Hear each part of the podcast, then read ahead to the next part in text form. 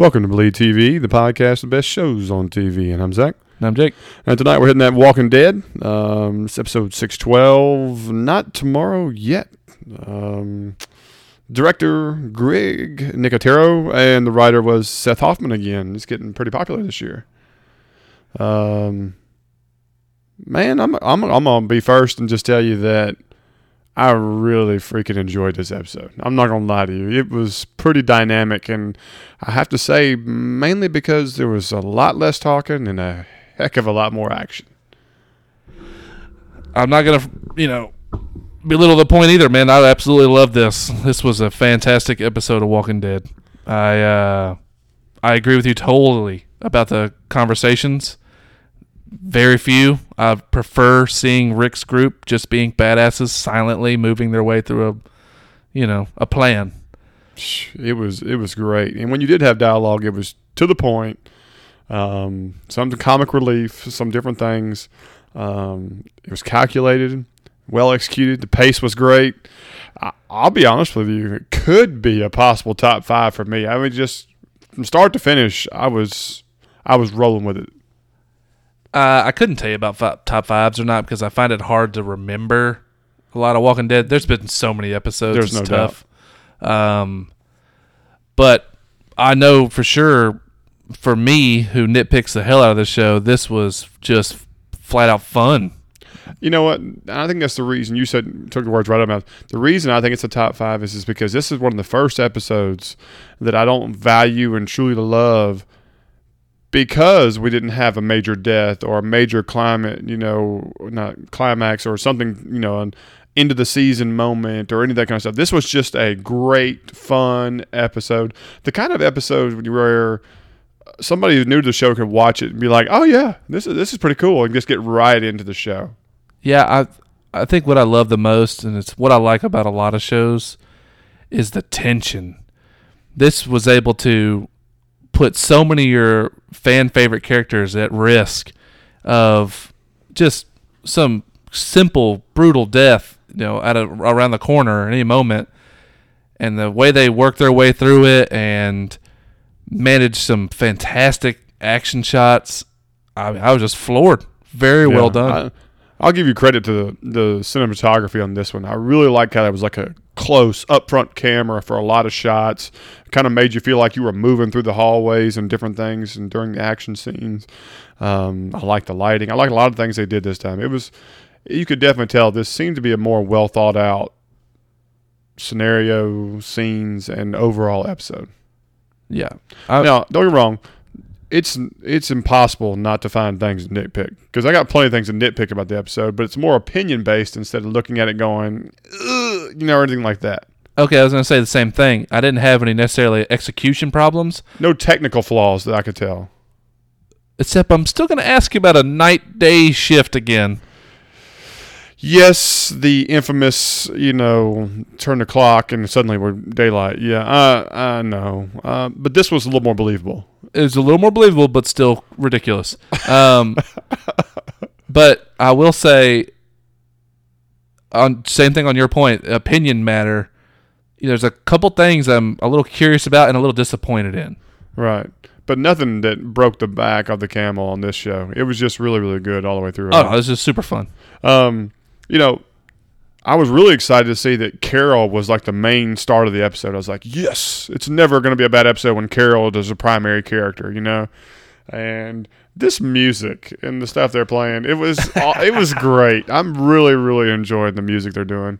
Um, you know, of course, she's making these most random cookies on earth. I want somebody to tell me honestly they've made a cookie like this and said they actually enjoyed it. Beets and acorns. acorns. Disgusting. I I've heard about acorn paste, and I heard it is grossness. Man, I can only imagine what ends up in the bowl after eating something like this. Oh. Yikes! I don't think there'd be a bowl left. It'd be Oh, shattering. bowl God, shattering. Not only that, man, imagine what it ripped your. Oh, I mean, nah. I mm-mm, I'm moving away from the Apocalyptic. cookies right now. um, you know, they waste no time. We we get now. I will say about the whole cookie thing. I thought it was really cool. You know that she's handing them out and meeting all these people there, but the whole leaving the cookie for Sam. You know, you really got the whole she's struggling with reality. She she's seeing these things. Do you think she feels the guilt for what she said to Sam? And, and guess what? It ends up kind of coming to fruition. Okay, here's my opinionated problem with the episode, or problem with the direction of the show necessarily. I don't like fluctuating Carol.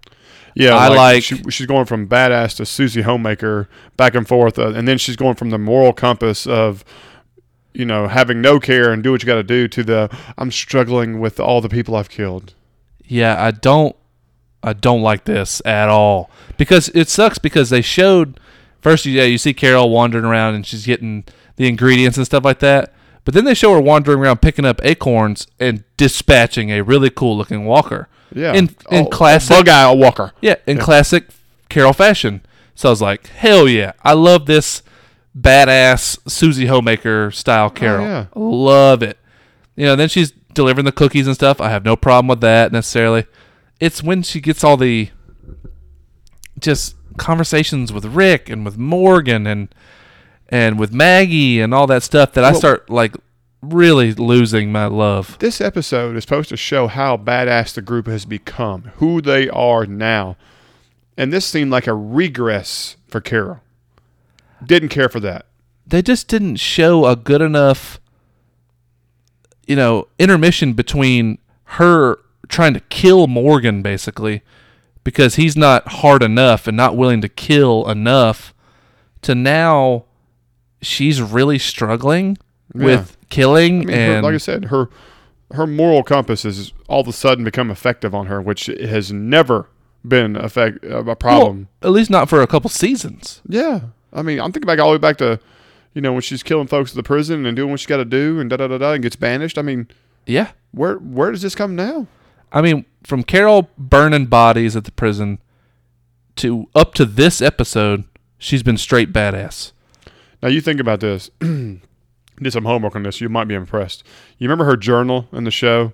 You know, it was all right. She wrote down these little initials and so on, and I paused it and figured like, Yeah, it it's all the people she's killed. Yeah, R K D L Terminus Courtyard Candle Woman all that stuff.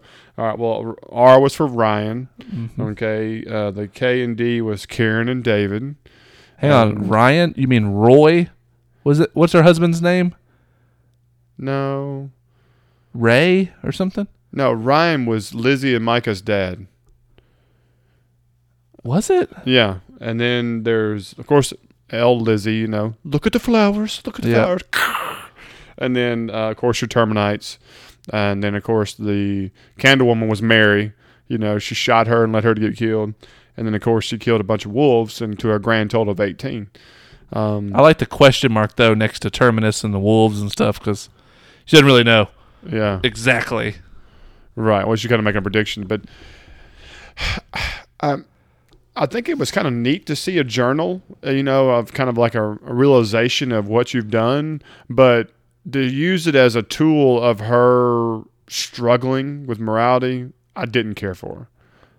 Because that's just not what I love about Carol right now. I love Carol for being the basically one of the baddest characters of the group. You need something get done, Carol get it done. And now it's like I want to be Susie Homemaker. I'm worried that I got blood in my blouse and blah blah blah blah. You know. Carol is the Shane we like. Ah, well put. He, you know, he wanted to handle business, but he was a douche. Carol, not a douche, and handles her business. No, yeah, she's anti D bag. There's no doubt. Yeah. So I don't like this turn. I just I hate it. Let's also talk about this. What about the whole um, Tobin affair here? Okay. What uh, you know, just to throw more salt on the wound here. How we feel about this? Once again, just like between Morgan situation and now, there wasn't enough foreplay in there Yeah. to just throw us into this Tobin thing. How about a gentle touch or a wink or give me something? No, we're, we've we've we're going past first base already. I didn't even know we were on the mount. yeah. I mean, where where'd this come from? You know what I hate to say? I really feel like they're setting this up to just kind of create some more. Oh my God, we're losing a character and somebody loves him. You know, just when he starts to become somebody you care and like, we're going we're going to take him out of the game here. So what do you think about all the love in the air? way too much. They've done a lot, huh? Oh my gosh! Now we got Denise and Tara. We got Carol and Tobin. We got Michonne and Rick. We got. I mean, it's just where Glenn else and you- Maggie, Yeah. uh, Aaron and his boyfriend, I mean, uh, it's, and they're not straying away from any of them. no. You know, and it's almost like it's politically correct a little bit. I mean, you realize we have a homosexual couple, males, homosexual female couple, interracial, Interracial. couples, Yep. and heterosexual. couple. I mean, we're just covering the entire basis. I mean, let's just make sure we cover all. Yeah, and then of course, you know, you could say Rosita being somewhat Hispanic with a, white male, and I mean, we're just A ginger white yeah, male. uh, We're just going across the board. We're talking interspecies relationship. even better, Glenn. I mean, even if Asian, there is zero. Miss bases. There's no this. race not covered or ethnicity missing out here. I mean, it's Yeah. this is the, this is Lovetown, Alexandria. You know, Yeah, they've gotten a little too comfortable, and uh, I think they're doing that on purpose. they are. I think I'm, I'm 100% convinced they're doing all this for everybody to have the anguish of loss. You know, for stuff that's come down the pike. But see, I think that what they're what they're trying to do is throw you off the scent because you know character deaths are coming. Okay, so they don't want you to know which love affair is going to be torn in half when one dies. Yeah. So I think they're like throwing love all over the place. So it's like, oh well, you think it might be Glenn and Maggie, like one of them's gonna die. No, no, no, no, because we've thrown in Carol and Tobin and Rick and Michonne and all these others and stuff like that. Yeah. So, and I'll be the one. I'll be honest with you. They are really layering it on thick with Tara and Denise. Yes. So Yes, my crosshairs are on Tara. There's no doubt uh, when you think about who are your top three expendable characters that have been with the show for at least two seasons for it to be a catastrophic death. Not to mention one of them's what pushing six months pregnant at this point. Yeah. Well, she, if you watch Talking Dead, she has given birth, you know, but during the show, yeah, she at the, during that shooting, she was nine months pregnant. Get you some of that action.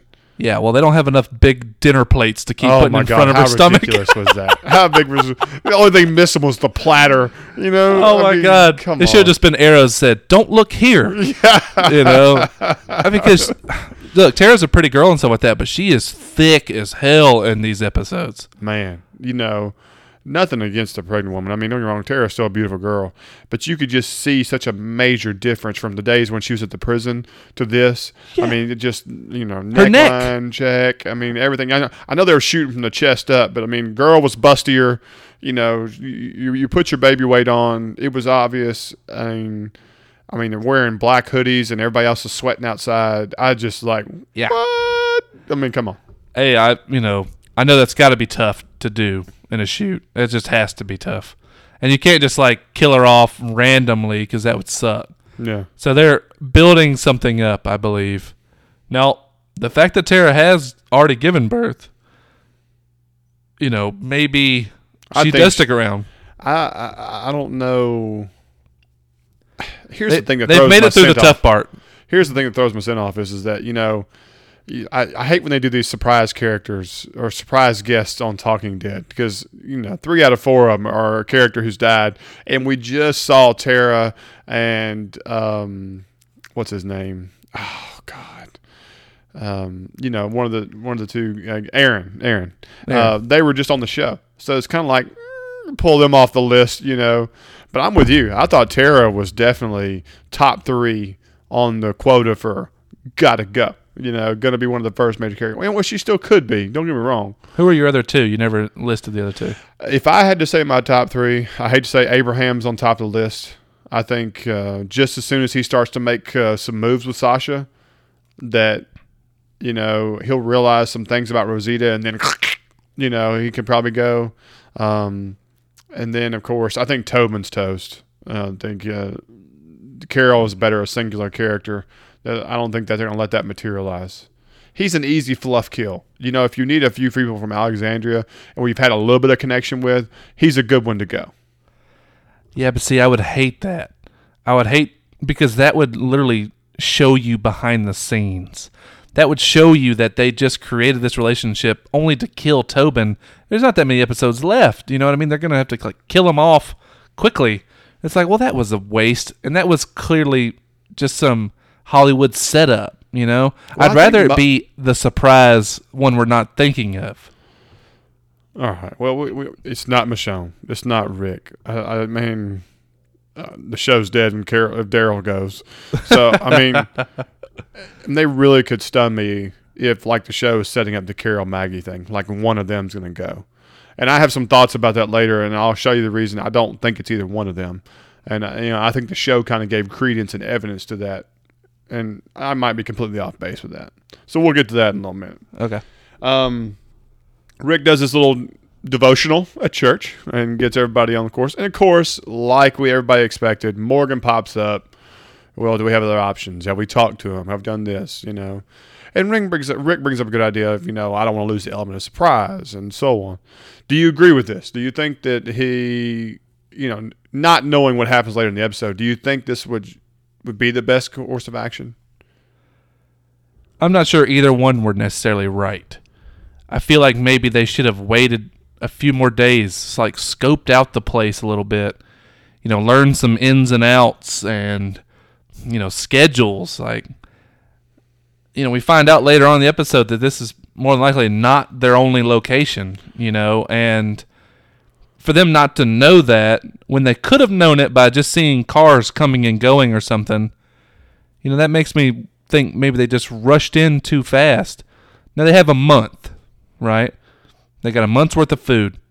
So I would like to have seen a smarter Rick's group, like, you know, really scoping and casing this place, making sure that it's, you know, they've covered all their bases. You know, the only thing I was thinking of the whole time, I was like, we have never even met Negan yet. And me being the comic book writer, uh, reader, I know he's such a pivotal character. And so when they go start doing this, I'm like, the first thing that goes to my mind is, is like, why don't you make sure you know who you're going after? Why don't you make sure, you know, I thought it was very strange that they just made a plan to attack this place without anyone knowing who he was, what he was, where he was, you know, all that kind of stuff. Um, I thought it was a little haphazard. Um, I, in a way, I can kind of argue for it too, because it's like not only is the element of surprise in the fact of the attack, but how long before one of the hilltoppers lets it slip, you know, to one of Negan's crew, or how long before Negan's crew finds them in Alexandria? right. You know, we had so a we had a feedback from John. He emailed me and said that I thought it might be better, or John said he thought it would be better that if they use the element of surprise by luring Negan and his men to the hilltop, like not do a drop and then let Negan come and talk to him and you know do it that way, where you could you know you'd have the walls as well as the surrounding area to be able to you know do something. And I, I kind of agree with that, but I also think about well, you know, if you're wooden walls and you're trapped in your own containment, you know, that could be good nor bad. You know, you just never know. yeah, I mean, I, I think you could possibly nitpick this to death. I'm not nitpicking it. I just thinking, you know, No, this I- is more opinion based. Yeah, Uh, not not nitpicking like how the show executed. I'm talking about nitpicking what you think Decisions your made, plan yeah. would have been. You Right. know, because God, there's got to be a million different options if you, think about it. right. But for fun's sake, I love the way they approached it. right. Now, the one thing I was like, how about Abraham in his total dick move of, I'm, I'm out of here. I'm packing my stuff, and out the door he goes. You know, I realized I thought you were the last woman on the world in the world, and you're not. And boom, out the door. I mean, Why are dingleberries brown? I mean, great line, but while being a dick, or you know. Yeah, and the way they kind of made this out, it was almost like he's leaving Alexandria. That's what. Thank you. My wife's like looking at each other, going like, "I mean, he's really leaving the camp. I mean, what the heck? Yeah. I mean, really? What? What they? Another thing is, what happened to cause this? The last time we saw Abraham, he lost a necklace on the ground, you know, and as far as we knew, everything was fine. Then all of a sudden, he walks in there, and we're done. Out the door he goes. But no, you remember that episode when the necklace falls off and stuff like that? He's he's smiling, laying on the ground, and like you said, like the guy was almost died. He saw his wife, Abraham was obviously being choked, and he saw Sasha. That's who he thought of, you know. So he had come to that conclusion, epiphany, that that's if that's who you're thinking about when you're about to die, then that's who you want to be with, you know. Right. So did he handle it piss poorly? Absolutely, super dick. Straight dick move. and then just the complete ridiculousness of seeing Eugene with a dang cookie in his mouth waiting outside the door. Always lurking. Always lurking. I mean, He's like, we all I'm sorry. together anymore, you know. yeah, Eugene is uh sick. And I understand this was uh comic relief, you know, for the episode, but uh kind of wish, you know, Uh, a I little coincidental just- and silly. I'm sorry. Yeah, it was it was unnecessary. You know, she's in that heated moment, emotion, crying, and they open the door and uh the Chewy. I mean, like really, really. Unnecessary. Yes. Thank you. Thank you. Thank you. Thank you. All right. So, how about my man's Rick and them doing their drawings of the facility? Being an art guy as you and I are, I'm looking at this these third grade level childish crayon drawings they're whipping around, and I'm laughing my tail off. Like this room goes here, and they draw a box, you know. And I'm like, oh, The pantry, uh, the armory. There's this hallway, and it leads to this. And uh, I the don't thing I was I missing didn't was the dotted line and the X for treasure. I mean, it was like what? when they started drawing the outside perimeter, I had no idea what they were drawing. no idea. It said it's got satellites all over it. There was one big ass satellite out there, wasn't it? I thought it was two. Was there? Does it matter? Uh, that's Doesn't not. That's like a moon raider. I mean, that thing was enormous. Moon Moonraker. huh? Moonraker. Raker. I mean, it's And I'm not even sure top. that's the right Bond. You're thinking of Goldeneye. Ah, yeah, you're right. I just. Oh, Slap yourself with shame. Yeah. Sean Bean lives. but I mean, just.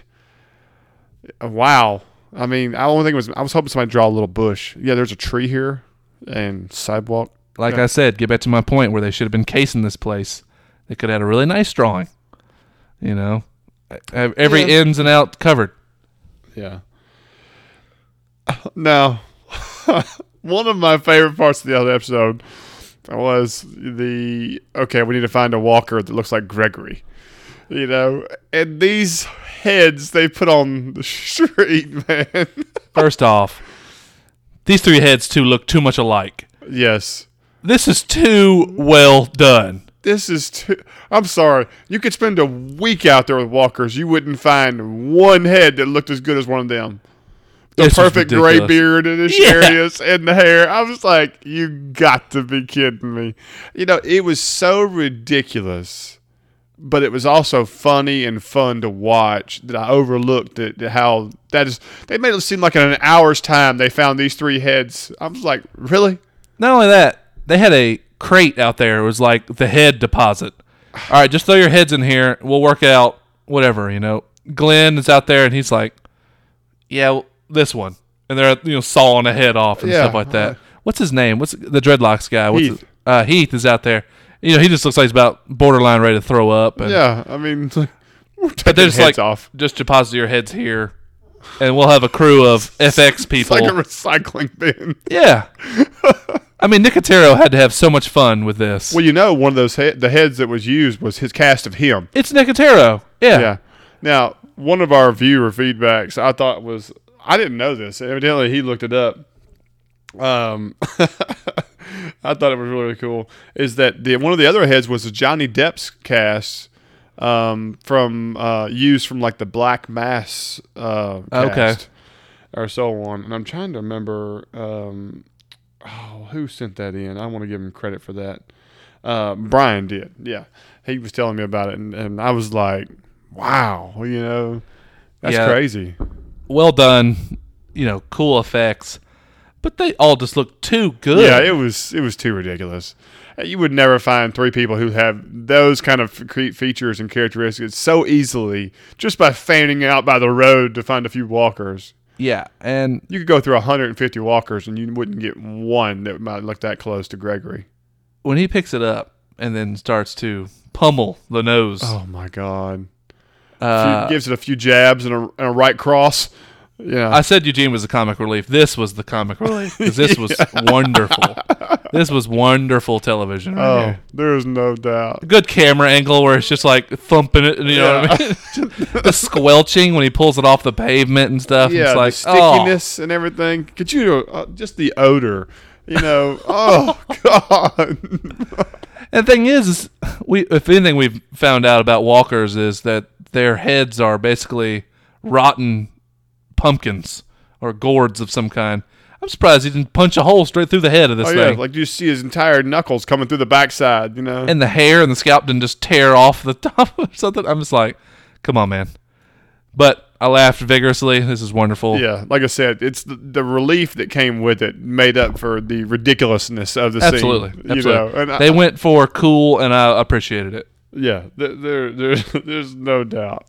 So of course they they they discuss their plan. They're like, all right, we're gonna go in there in the early morning hours. They'll be asleep, tired. The guards will be ready. And then the whole sudden you pull up at this place and it's pitch black and like the red lights of death appear. And I was like, what? Yeah, that was really cool too. You know, I was like, makes you think they're a little more fortified and that they really out, you know, didn't think this well. Like there's more than two, there's more to it, you know. But they don't. The guy walks up and, you know, and he got these two d bag guards, you know, and. Uh, what you got? And giving him playing with the mouth and all that stuff. Ha ha ha. Blah, blah, blah, blah.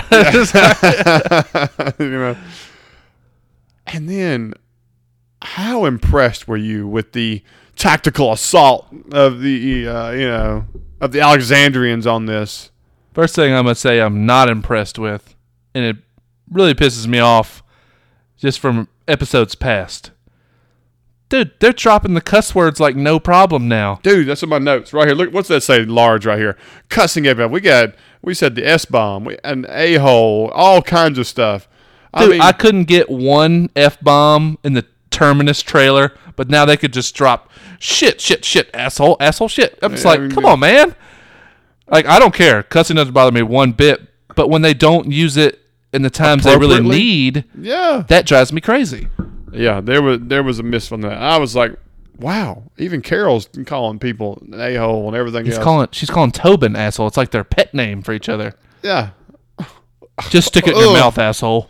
Yeah. You know, it's like, God. I mean, I, it just drives me crazy. Did it seem uncomfortable when it was said? It's just kind of like, eh? Not really. Like I said, I cuss like a sailor. Cuss words don't bother me at all.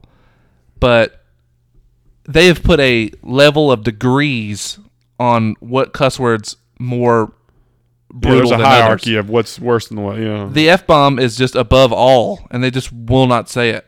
yeah. It's yeah. Yet it's in the vernacular, people. It's probably the most used. Yeah, I'd imagine that Yeah. the S bomb. Yeah. Yeah. All right, so let's talk about the tactical moves here. We get one. Garrow comes out of nowhere, slices the throat. Other guy comes out, takes a sword from the back of the chest. Oh, you know, takes a- Wonderful CG yeah, the sword. great special effects. Yeah. I mean, all of a sudden, twenty of them come out of nowhere, and they're into the place. They're they're you know, it looks like Navy SEALs going down a hallway, covering each other's back, and so on, room by room, and they go into these rooms and kill these guys asleep. And another example that hurt just bothers me is they take these knives and they go through the skull like it's nothing. You know, no, they're going through the eye sockets. I thought about that. It looked like one guy was from the side of the head, but uh, No, because you could really see it with Glenn, because he's like, like aiming over the eye socket. So I think they did okay. They, Okay. they were going through the eye sockets into the brain. right. So here's that clue thing that I was going to tell you about. Now, as much as I was happy to see about it, see it, I almost also it was also ridiculous that they showed it. And this is the 15 Polaroids of everybody's Oh, yeah. head being bashed in. Yeah, if you've heard anything about the comics or anything about certain characters in the comics, this was just too much. Like yeah, they were, it was like it was like somebody putting a spotlight on the wall and saying, "Make sure you see this before you leave today." You know what I mean? well, you got Jesus explaining that Negan Beat a person to death beat as an a 16 year old's head in with a bat as an example in front of the gates. And now we have 15 to 20 Polaroids hanging on the wall of obviously heads beaten in with a bat. Right. Now, did you notice something about those pictures? I could not find a single female victim in those pictures. I went back and watched it a couple times. I bet you did, you sick bastard. Oh, no. I'm trying to see if there was a clue. Man, you, whatever. And no, I did, I did not notice. I didn't notice what I was saying. I couldn't see. And, and that is what leads me to my prediction that we're going to lose a male character. And so if you had to say we're losing a male character, that's what makes me think a Tobin or an Abraham or something of that nature. That's what makes me think Tobin might be one of the very first people to go, possibly. But I don't know. I just don't. I I just don't see AMC saying it's okay to take a bat to a Carol or a Maggie or something of that nature. I just don't see it. I don't. If that's what's going to happen on the road, you know. Because I think know- they're, they're, they're- why tell us that he beat a person to death with a bat and then show us 20 Polaroids of somebody's beaten to death with a bat if we're not going to get somebody beaten to death with a bat? And we know from shows past, and I, I didn't read all this in the comic book. You did about the governor and Michonne, where there was rape and torture and all Brutality like kinds you've of brutality. That they did not put in the show. No, they couldn't. And that was a male character on a female character. Now, later in the comic books, you said Michonne got him back with Michonne, more brutality, you know, towards him. yeah, it was. Well, see, they in the comic book, Michonne, Michonne was tied up and tortured, okay, and raped, kind of beaten, like that, but nothing that left like a physical mark. Well, she got the governor tied up, took his arm off, took his eye out, burned him, did all these horrific things. Right. But he was bound, like, you know, and left for dead. And miraculously, his men were able to keep him alive. And then he comes back at a much later time. That's not how it went in the show. It wouldn't have worked in the show that way. But the thing is, they still never showed the brutality on a female character. No. So I agree with you. The It will the be worst difficult. thing ever happened to a female character was like Maggie was stripped to her bra and they were threatening to do something to her, but nothing really ever happened. That's as far as they've gone. Even then, it went to shoving Glenn into a room with no weapon and then releasing a walker on him, where he had to stab it with a chair leg. Right. So, I mean, like, I just don't see it. They're going to really, really surprise me if you're going to tell me you're going to kill a female character brutally on this show. Well, that I'm kind of not makes me sexist hope. like that. I just don't think the show's going to go there. maybe not. I hope they don't have boundaries like that. I just I hope it's equal opportunity.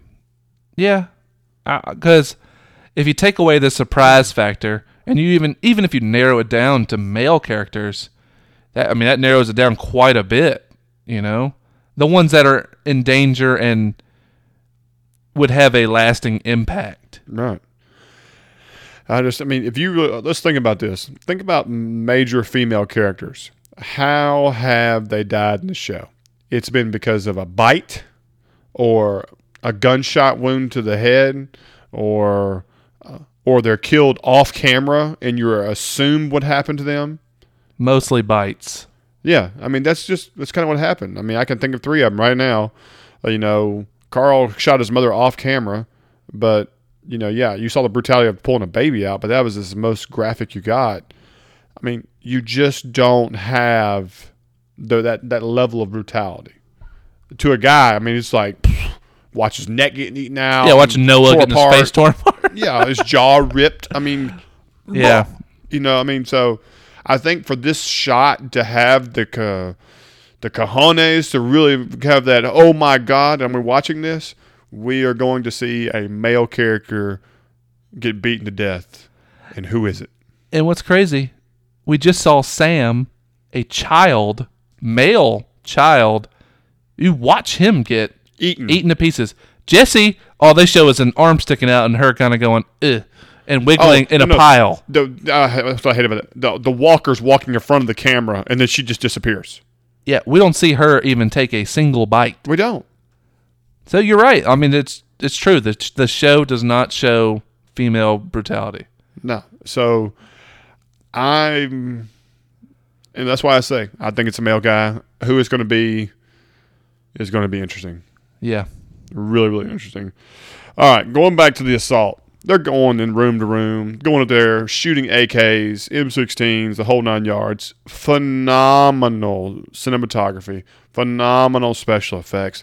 The the bullets going in them, the the squibs. the Before whole we get too far, what what caused the actual gunfire to start was the guy sneaking up on Abraham. Dude, by the way, awesome tweet. By the way, I mean we got a lot of love on that tweet. Of you know the commit guy Dude's takes committed. Two stab wounds to the chest and still has the commitment to go and pull the fire alarm.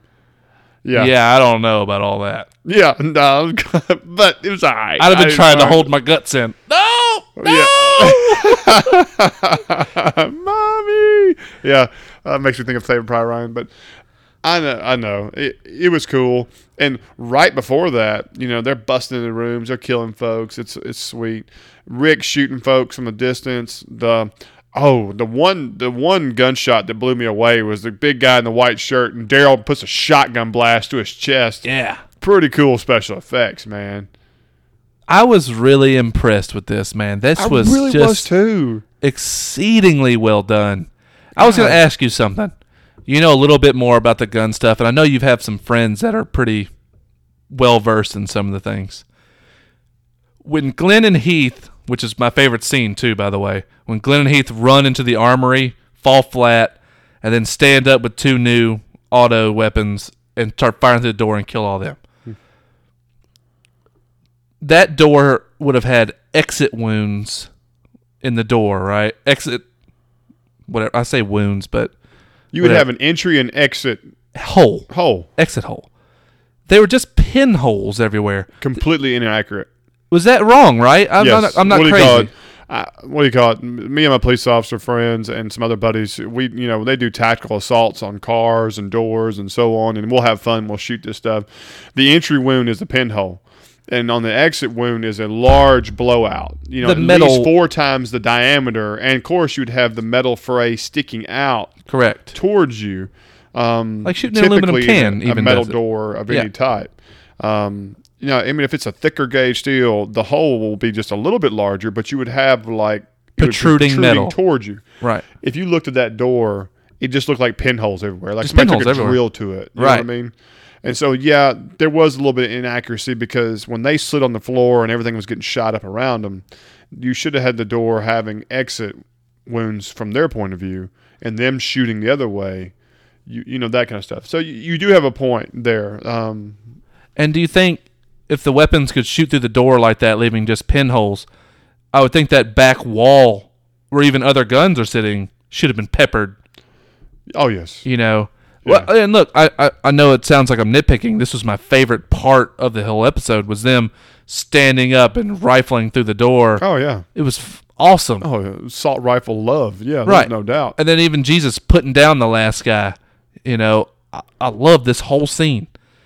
I was just like, man, Nicotero knows better than that. He knows Yeah, better. There, there's. I'll be honest with you. It's very rare that we're finding the people who take the time to do those little minute details when it comes to that kind of stuff. Yeah. You know, I don't know if it's a safety issue or risk or whatever, but I think it'd be worth to, you know, yeah, you shoot the scene where you see the sparks and all like that, and then you pull the actors away and put another door there, and then you shoot it again where you see the bullets coming through and the, the metal protruding like it's supposed to, and then finish the scene that way. You know, that, I just think that's the little extra step, you know, to go the extra mile. One of my favorite things to see in a in a bullet hole and stuff like that, especially through a door, is you have a lit hallway into a dark room where you get the the light, you know, Oh, shoots yeah, the coming piercing through. through the light, yeah. Creates So- a really cool effect. Really neat effect. Of course, it didn't have it. No. You know what I mean? And they were firing M16s or AR-15s, so we're talking about a 308 or a 556 coming through. 223, 556, 308. It's going to be one of those three rounds based on the weapons they were carrying. A bigger hole should have been coming through. Yeah. They're not massive holes, No, no, no, no, no. no. I mean, but they're not pinholes either. no, no. I mean, I think the size of the holes were kind of accurate. I just didn't like that, like you said, entry, exit. Don't want Okay. to hang up too much on that. Um, now, like you said, that was pretty sweet. Them running, you know, the sparks going everywhere, killing folks. All that's great. Now, did you think it was strange that in, during this assault, we didn't have not one person on the good side shot? The only wound we had was Abraham getting a little slice across the arm.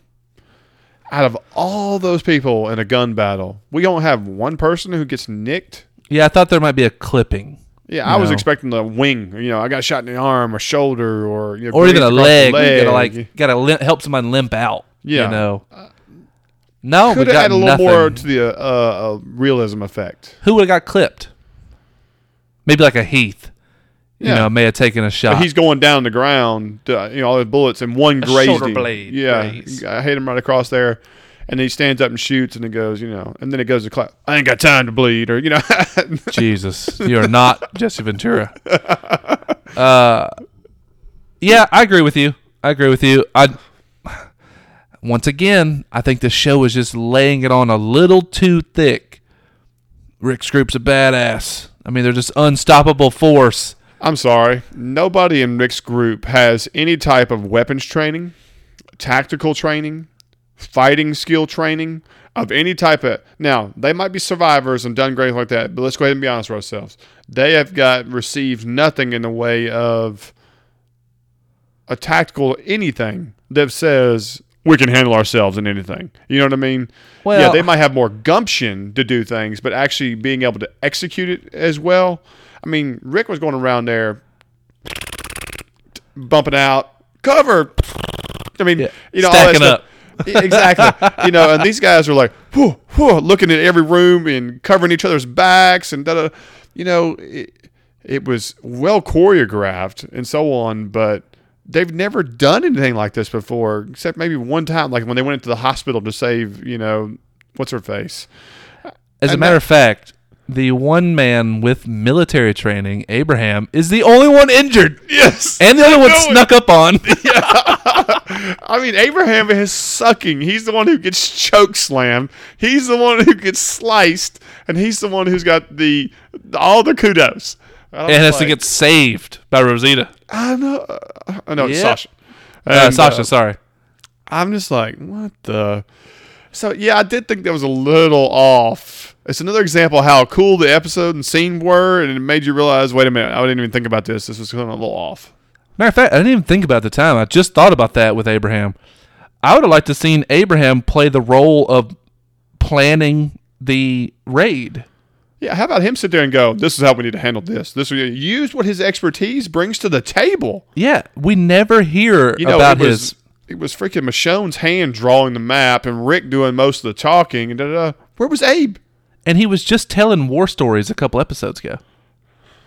You know, I'm just like, Missed opportunity. missed opportunity, man. Missed opportunity. There, there's no Take doubt. advantage of your Abraham. So we get outside and we have Insta light. You know. you realize that means Carol and Maggie have been standing outside for several hours. yes, a lot of standing. Yeah. Um, right before that, however, a couple people came outside. Tara and there greases one, and Gabriel goes ahead and makes me a believer. My man I mean, goes out there with his rifle and gives him a prayer.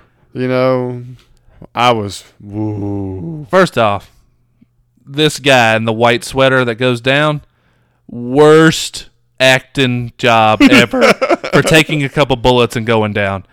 He's like, "Oh, let me take a knee. Ah, I'll slide over here. I don't want to land in the mud too hard." Yeah. you know, he barely goes down. no, what's better is the guy who gets shot behind him first. If you watch him, he gets shot and he does like almost like a jumping jack in midair. Ah! yeah, he's slapping he's his hands and Pirouetting. yeah. Ah, but then the next guy just like, oh, let me take a break here. Oh, Yeah, really. Got a bad knee, you know? yeah. I'm gonna slightly fall to the ground. Uh, it I, was d- I dare somebody to watch the scene again, and when you see the first guy, like he does a pirouette, you know, feet off the ground. But then you got the opposite. Yeah, on I mean, it's side. night and day. Yeah, and this guy takes two shots to the chest. He's got one to the upper torso and lower. yeah, You know, he takes like a champion. yeah. These are a couple center mash blasts, and he goes down like, oh man, ah, pulled a muscle, pulled a muscle, and then yeah, cool though. Gabriel comes out, finally gets to you know put a hole in somebody Yeah. uh, with a, I mean, full on thirty aught six. Oh yeah, no mercy. yeah, You know, I mean, his speech was great. His prayer was awesome. I loved it. Um, the guy was like, you know, you're dead already, and this, that stuff, and he just continues to pray and drops him. blood is coming or something Yeah. like that, didn't he? Right. Yeah, he's just. There was so much foreshadowing in this episode. So much. Oh, here. they landed on thick. Yeah, there was just no doubt. I mean, people need to get prepared. We are fin to have something really bad happen with, I believe, more than one main character is going to fall. And we need to be prepared for that. I Yeah. hope y'all, as listeners, are prepared for that because it is coming. I see a lot of heartache. I see a lot of breakdown. I see a lot of people getting to the point where you're not sure if they're going to recover from what's I believe is coming down the pike. Yeah, but like you're saying, in the car lot, basically. yeah, the used car lot. Yeah, And my man Heath chooses the ugliest Toyota camper, but hey, rolls on out. I mean, well, if you're going on supply runs though, that's a nice dry storage True. area. Plus, you probably sleep in that junk. Yeah. Then the infamous dirt bike shows back. Hold on though, like we're saying about rolling on too thick, they keep just poking us in the ears with Heath and Tara going on supply run. Heath and Tara going on supply run. You talk about people that are worried about dying.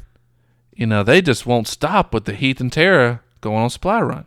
Yeah. Matter of fact, he doesn't even want to like go back to Alexandria and take a break for a minute. He's like, "No, I'll just go now." I'm just like, man, Why? Why? Why beat us to death with that information? like I said, where they're you. layering the Tara Denise thing on thick. The Heath thing, where Glenn is like basically holding his hand through the stuff, won't let him, wouldn't let him kill the sleeping guy. Remember? You know, and Heath's like appreciative, you know, because they don't know what it's going to be like to kill a person, not a walker. So they're layering on a couple things with Heath and You Tara. know what I think they're setting up? I think they're setting up the show doing the usual Walking Dead split characters, so you don't have to have everybody on screen because we've had everybody, we've had the entire band together for the last few episodes. It's time to split them up for a few episodes, and I think they've really set this up with this kidnapping, and then of course them laying so thick that there's going to be a supply run and everything else. So I really feel like the, we're about to have a a great divide where we're not going to see some characters for a little bit and so on. And the thing is, too, they're laying on a, a, a thick Heath and Tara supply run, but does that even still happen after the end of this episode? No, I don't know. I, like I said, I I'm mean, at a loss. Just like I said, a lot left in limbo. but you were saying the bike. Yeah, fella comes out there. Daryl's like, "What the hell?" And you know, they shoot him off. They give him a good beat down, and we see the bike. You know, and like I tweeted out there, and I got a lot of response for. It, I said the bike is just like the crossbow. You know, it's it's missing but never lost. You know, and, yeah. um, but the bike is another foreshadowing. Yep. Another know? callback Right. to the So- survivors Daryl ran into and the other group that Daryl ran into. Right. And so, where are the people and what happened to them and so on? I don't think those people are gone. We're going to, we're to see them in the upcoming episodes. There's a reason why they didn't show the face of the guy that cut the arm off. You know, remember the guy that walked up on the worst zombie attack of all Walking Dead history? Yeah. And he was like, "Come on, man, put your arm down." And he cut his arm off. Right? They don't even show that guy's face ever. Yeah. Probably because they didn't want to cast him just yet. You know, because they knew in the future. But it wasn't Negan. We No. know that. But it was probably going to be a right hand man, henchman of some kind. Right. So that automatically tells you right now, hey, they have a whole nother squad of people. Yeah, yeah. That we've not even seen yet. Yeah, I mean, what you think about how many they killed in this place, how many they killed on the road with Daryl. That I mean, this is a this is a mob. This is a big Yeah, deal. a large, formidable group. Yeah. I mean, there- how many there's no people doubt. do you think they did kill inside there? I mean, I'm we- guessing at least 20, 25. Yeah, and then the group uh, that Daryl killed on the road with the RPG was what seven ish? At least. Yeah, seven or eight Yeah. bikers. So we're I think we're down at least 30 men. Yeah, I'll give it a thirty count. Yeah, and which impressive, impressive. Oh, impressive. All right, so they take the guy off the bike, they put the gun on him, and all of a sudden we get the radio call. Hey, you with the anaconda, python, or whatever it is, you know, put Drop the gun it. away. Um, which I struggled with a little bit. We see the female actress that's got this going on.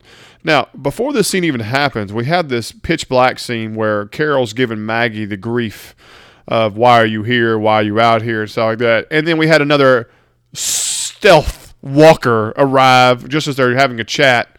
I mean, they're sitting there talking to each other, and all of a sudden, one foot away, Carol dispatches it. You know, I This mean, show never learns with the stealth zombie. stop with these stealth walkers. I mean, So tired of this ninjas, ninjas, man. ninja walker. So anyway, then we see. All right, so evidently Carol and Maggie have been kidnapped, and it's a female character on there, and this girl knows exactly what kind of gun Rick's got from that kind of distance away, even with binoculars. Well, he's slinging a pretty heavy python. So they're kidnapped. Do we know it's an anaconda? Is it an anaconda or is it a python? Python?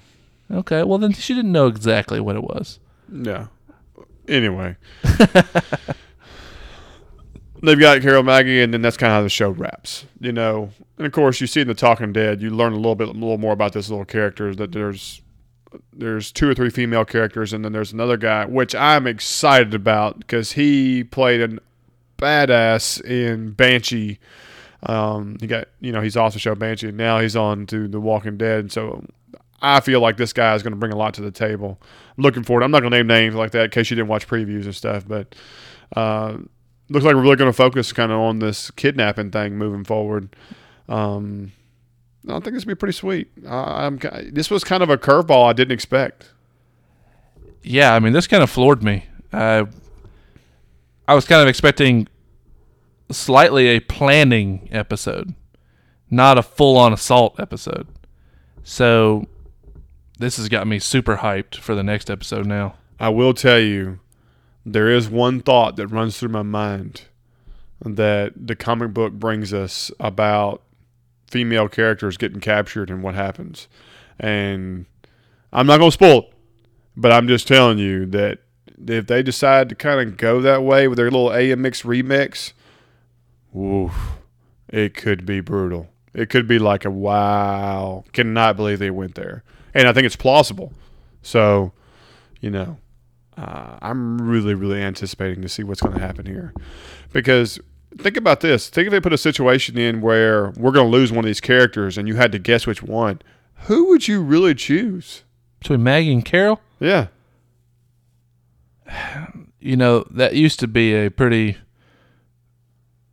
I think even harder question because of how badass Carol's been. But this episode did not do anything for my Carol meter but No. lower it. No. So at this point, oddly enough, I'm on Team Maggie because she's preggers and Give me something to throw at you. I don't I don't like you right now. uh, dude, Carol has taken an absolute dive Oh, this no. episode. It's kamikaze. She ain't blown up yet, but she's she's going down. She is easily redeemable, but my God, I don't want to see moral Carol. I want to see No. I don't want to see Morgan Carol. no. I want to see Terminus Carol. Right. Right. I want to see Wolves Carol. Right. Now, I mentioned Morgan kind of at the end for a reason. and This was kind of a something we talked about even on Twitter, so like that. The welding scene, and I think you were spot on. Do we believe this is he, he's building another cell? What else would he be welding? I don't know. I looked at it; it kind of had maybe some curved metal to it. I didn't know, but pff, like I said, I think it's the only thing that's plausible.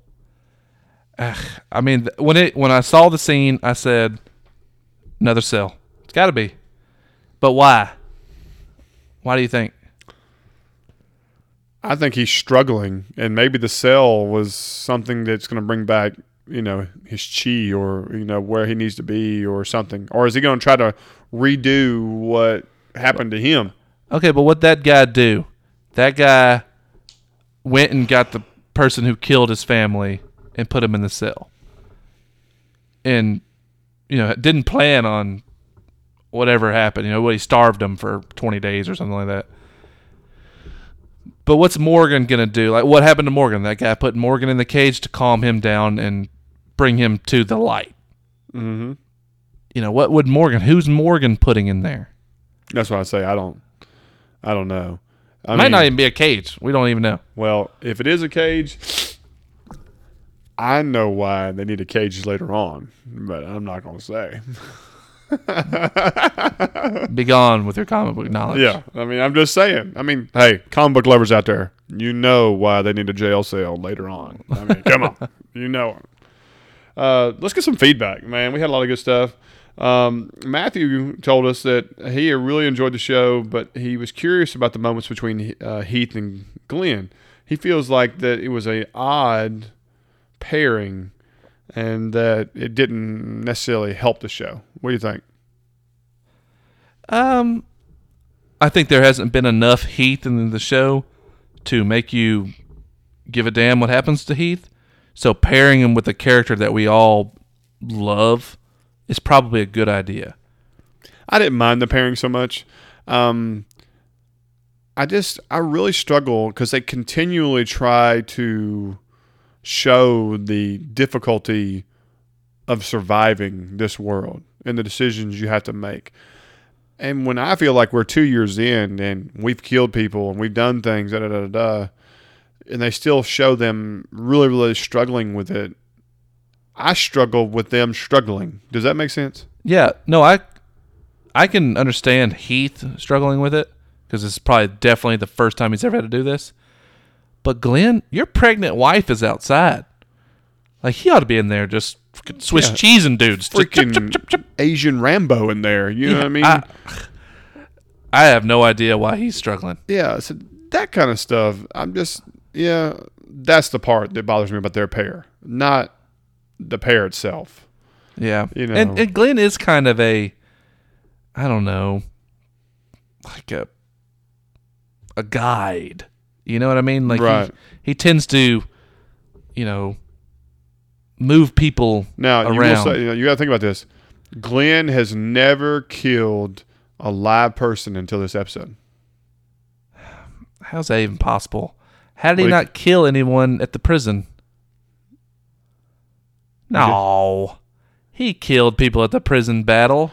I thought no, I thought there was an episode where when you remember the dumpster scene, like he was the one of the last character who that was on Walking Dead that has not killed a, um, you know, uh, a real live person. What was he doing during the prison fight? I don't know. That's what I just remember. It was on the uh, the Talking Dead and stuff. Because he was the guy with all the armor on. Well, I know he shot at people, but I don't. Did he actually kill someone? Well, I've lost all faith in his aim if he didn't kill anybody. I mean, the governor's out there one handed, like, Yeah. scope, Yeah. picking off Axel from 400 yards with a snub nose. Yeah. Snub nose. He's a Saturday night special, just Yeah. yeah, 400 yard blast. yeah. I mean, Axel's head's banished. but Glenn with an automatic rifle can't hit anybody. Yeah, Okay. well, you know, it is what it is. Um, Matthew says, "What was in the room that uh, Sasha and Abraham busted into and found?" It looked like a weed room to me. I think it was a grow operation. yes. Um, Now, whether it was growing drugs, I don't know. It could be literally hydroponics of like uh, yeah, it could be anything. It could be a food source. Yeah, it could be vegetables anything. and whatever. Didn't really look that way. It definitely looked like a recreational room of some I type. mean, if they Uh, but yeah, got a chief. Yeah, exactly. Um, David told us he said, "Look, I love the dark humor with Rick punching the, the zombie head repetitively. Uh, the just it it made it look more like Gregory, which you know I really felt like was pretty good. He questions. He goes, "Do we believe that this is the end for Carol or Maggie, and will they meet Lucille?" Um, if you don't know who Lucille is, Lucille is the name of the bat that Negan wields. So, you First think, off, giving out too many comic lingos in this in this message. whatever. No, it's it's all over everywhere. Facebook like that, and he carries a bat named Lucille. Give me a break. I'm going out there for you people that don't like spoilers. I'm here for you. Yeah. Do you think anybody? You think either one of them characters is going to die at the end? I don't think so. Although the way they're shifting Carol, it may be a good idea. Yeah, mm. Bash her. maybe. Bash some sense into her. That'd be good. Shut up. Maybe just bash her knee or something so she'll wake up. All right. Eric says that he loved the episode, but the the main issue he had was is why was Maggie not forced to stay home? He thought that that was something Glenn should have done from the beginning, and that it was almost arbitrary or way too late for Carol to have this moment when they were already three fourths done with the raid. I think Maggie's excuse for going was just weak. I thought it was was was thin. I mean, I made this deal, so I need to go. I'm like, nah, nah. Everybody agreed to the deal, so it's not on your back, Maggie. Yeah, I, I'm with you there. Uh, you know, it's just They're putting a character in harm's way that's pregnant and has massive influence on the fans for no good reason. Yeah, I mean, there's no logical reason for her to be there. I mean, I've heard the whole we'll, we'll never split again. Da, da, da. That's just not rational. I mean, you are split. You're out here and he's in there. I mean, come on. Now, some of the things we talked about, they a lot of people came in and were talking, and I kind of densed this. They said they are creating a lot of vulnerable people. And tell me if you believe these people are vulnerable. You know, death, whatever like that. Carol, Maggie, Tara, Tobin, Abraham, Rosita, and Sasha. These were the names that, like, out of all, tons of our feedback we got from several people, in some roundabout way, they feel like these people are somewhere near the top of the list on the chopping block. I don't think Abraham and Sasha yet. They haven't flushed out their relationship enough yet. Um, Rosita, maybe, because what's what's keeping her interesting on the show now? You know, uh, Maggie Carol, not yet. I you know I think they purposely kidnapped them too to put more of an emphasis on their possibility of death or brutality. I But I, don't think so yet. Uh, Banker wrote in and told us, you know, one of our super fans, she, uh, was talking about do we believe that, of course, we've kind of figured out that Negan has more than one camp now, but do you believe there's even more than that? Um, and do you think these kidnappers are a part of Negan's group? Well, they haven't necessarily. It's not confirmed. I'll be honest. When they showed the women that have Carol and Maggie, it made me think no, that they That's kind of weren't part of. too. It made me think they weren't part of Negan's group because we didn't see any women. Oh, we did see some women inside the uh, facility because Glenn and Heath shot some at the door. There was a woman in that pile. Um, so I guess it is possible, but this didn't look like the Well, same. the only thing I would say is that may, they knew the guy coming out of the facility by name because they said, you know, hey, They also had a walkie. You're right. Right. And so I want to say they're going to together. So in my way, they are part of Negan's group, um, which is I think necessary because if Rick and company had killed everybody, then Negan wouldn't even know what happened or who where it came from. So it doesn't continue the antagonist or storyline of oh crap. You know what I mean?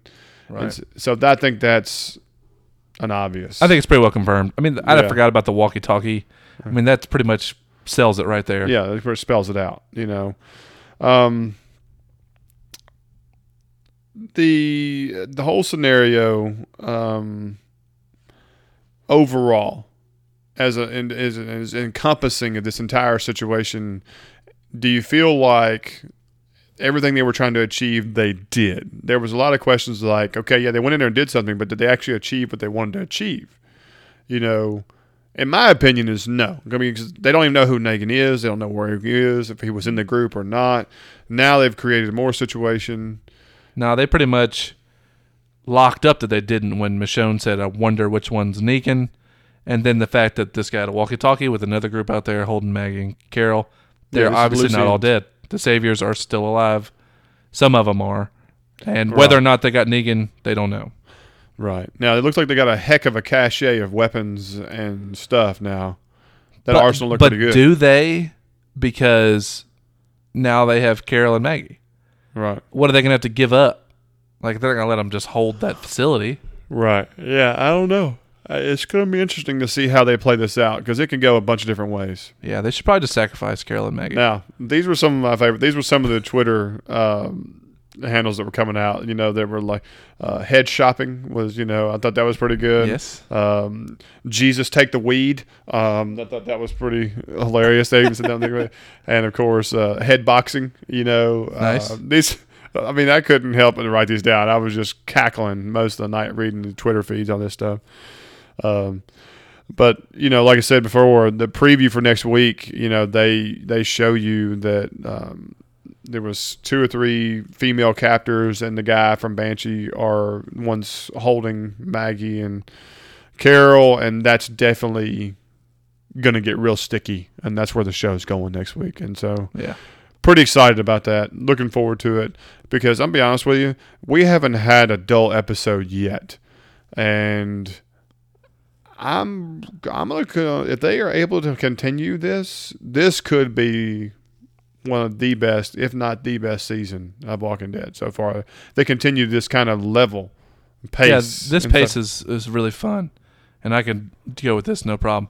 The problem is, is we're about to have separations of groups. yes, We're I about to definitely have- see that. Carol and Maggie going one direction, Rick's little group going one direction, and we still have Alexandria people separated. And don't forget Hilltop people. At some point, we'll be running into them again. You know, because what's Jesus going to do at this point? You know, Mhm. it's just so there's there's possibilities for them to mess up the pace real bad. Yeah, they could definitely pump the brakes and make this kind of really slow down. If they go to Alexandria for any reason, then that would be bad. I agree. So they I just need to stick with Rick's group and Maggie and Carol and the, whatever they're doing together. How long before we see Negan? I think next episode. Think so? Yeah, I mean they just It's time. yeah, I, I, I assume that these people holding Carol and Maggie are gonna make it to wherever Negan is. Okay. Not saying that whatever you know, I don't think a character is gonna necessarily die next episode, but I think we get the introduction. And imagine you got two good characters to have conversation with Negan. You know what I mean? Both Carol and Maggie are, are good, uh, you know, dialogue characters. So I could easily see that be a nice back and forth between Jeffrey Dean Morgan and them two. Yeah, I agree with that. I agree with that 100. percent Well, bro, that's all I had, man. This show was epic. We talked our heads off. Uh, can't wait for next week. Um, I can't think of anything else to even roll with. And if you ain't got nothing, I'll come and call it. Yeah, let's call it. Man, this is Bleed TV guys, and I'm Zach. And I'm Jake. We're gonna call it a night.